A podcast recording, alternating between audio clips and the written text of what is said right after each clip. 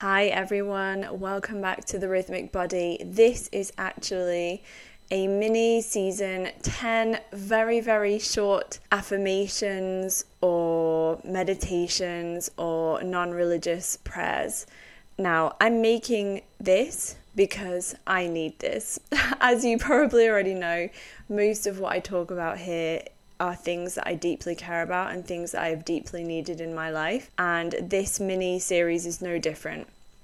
So, every there's going to be 10 mini, we can call them prayers, or as I said, meditations, affirmations, um, words which are helping us to feel connected to what I'm going to call Mother Nature.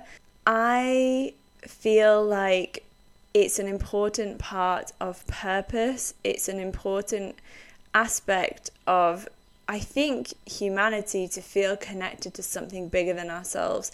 For a long time, I've just felt like I rely on myself, it's all about me. It's been a very self focused, self centered, individualistic, disconnected way of being.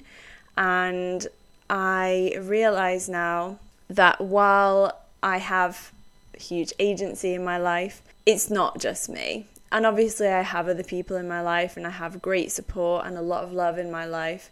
But there was something else which I've been connecting to recently. And like I said, I'm going to call it Mother Nature. But this has been helping me.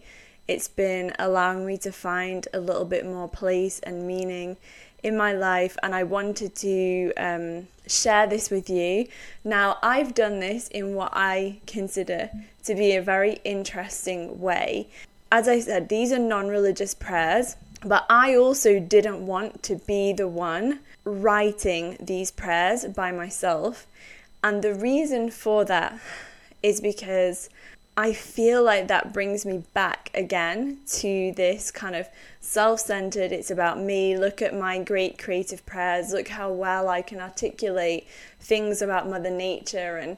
And um, that pattern has been in my life for too long. This, this thing about making it about me being worthy of love, me being worthy of respect, me being worthy of anything. and so I wanted to be able to detach this from worthiness. And so, what I have done, which I have found incredibly joyful, and I know that people have very mixed feelings about this, but I want to be open and upfront from where these, how these prayers have come to be.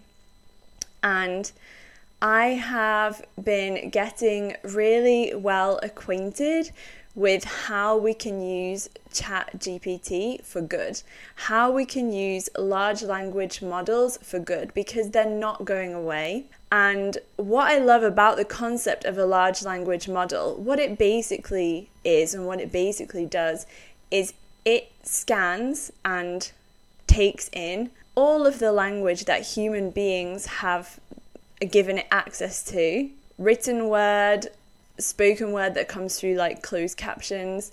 So all of the human ingenuity, words that humans before me have written and spoken, the large language models have access to this. And then what it does, which I think is beyond how a human being might be able to use it, is that it compiles, it curates, it collects, and then it creates an amalgamation, um, a bringing together of already so many human ideas which have already been put put forth by humans before me and around me and at the same time as me.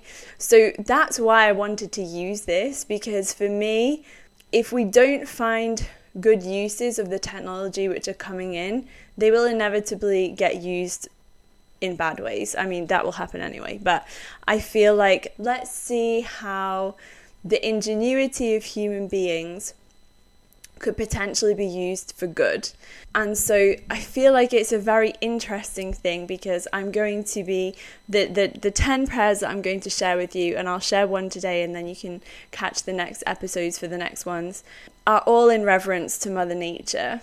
And I find it interesting to do that through a technological tool that has been created by human beings, her own creations. So it's a very interesting one. I'd love to know what you think. I will say that um, I've been playing around with ChatGPT for a long time now to, to find out how to actually cultivate the responses for the questions that I really want answered, how to work with ChatGPT um, in order for us to like understand each other better, how to formulate really great questions and requests. And I feel like I've done it pretty well, but I will also say that I have gone through all of these prayers and I've adjusted little bits, I've added little bits, I've taken words out, I've put words in, I've added a couple of sentences, I've taken a couple of sentences out. But overall, these are not my words. And I felt like that was important because if I want to use I'm going to re-listen to these prayers. I've already um, obviously read and kind of lived these prayers myself but I'm going to come back to these videos and these recordings for myself and I wanted it not to be about me. So with that said I'm just checking this mic is still on. With that said let us get into the first prayer so, this is a prayer for Mother Nature. So, if you are religious or if you have a spiritual practice, please um, enter into like a position, a posture, a way of being in your body that allows you to access maybe the deeper parts or allows you to connect with something outside of yourself, whether that means closing your eyes, whether that might mean bringing your hands together, whether it means bowing your head, or whether it means looking up to the sky, or whether it means sitting or lying or standing or dancing. Whatever helps you, these words are for you to do what you would like to with them. So, here we go. Glorious Mother Nature, we come before you with reverence and awe, celebrating the beauty and wonder of the evolving world.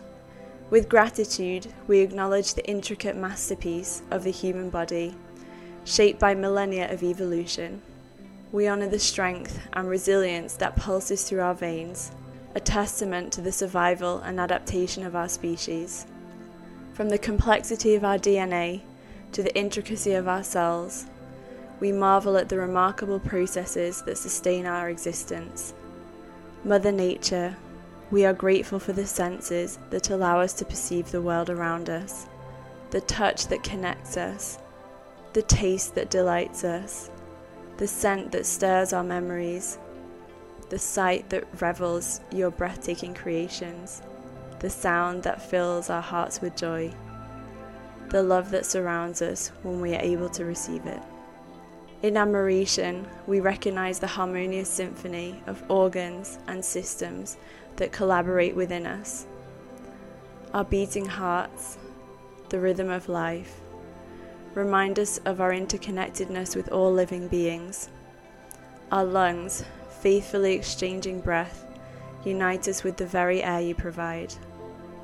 We are humbled by the intricate dance of our minds, shaped by evolution's wisdom. Our capacity for reason, creativity, and compassion reflects the endless possibilities of our lives. With deep appreciation, we acknowledge the countless generations that have come before us, each contributing a thread to the tapestry of humanity. We stand as a testament to their endurance, their resilience, and their tenacity in the face of challenges. We take this moment to remember our unbroken line of ancestors, right back to the first life forms on earth.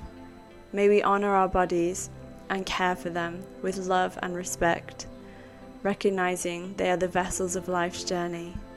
Grant us the wisdom to nourish ourselves and others, to heal and to grow. Mother Nature, from the depths of our being, we offer our gratitude and devotion. May we be mindful stewards of your creation, living in harmony with the delicate balance you have bestowed upon us. In your boundless wisdom, guide us towards a future where all of life flourishes and the beauty of evolution continues to unfold. Thank you. So, if you would like more of these prayers, I have different ones coming up. I have a prayer for fertility, I have a prayer for loss, I have a prayer for peace. Then please do tune back into the podcast, and I hope that these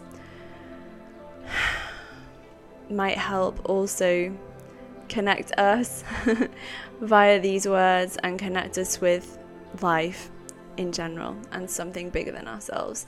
I would love to hear your thoughts as always, and I'm wishing you all a wonderful day, evening, night, and I will see you in the next one. Bye, everyone.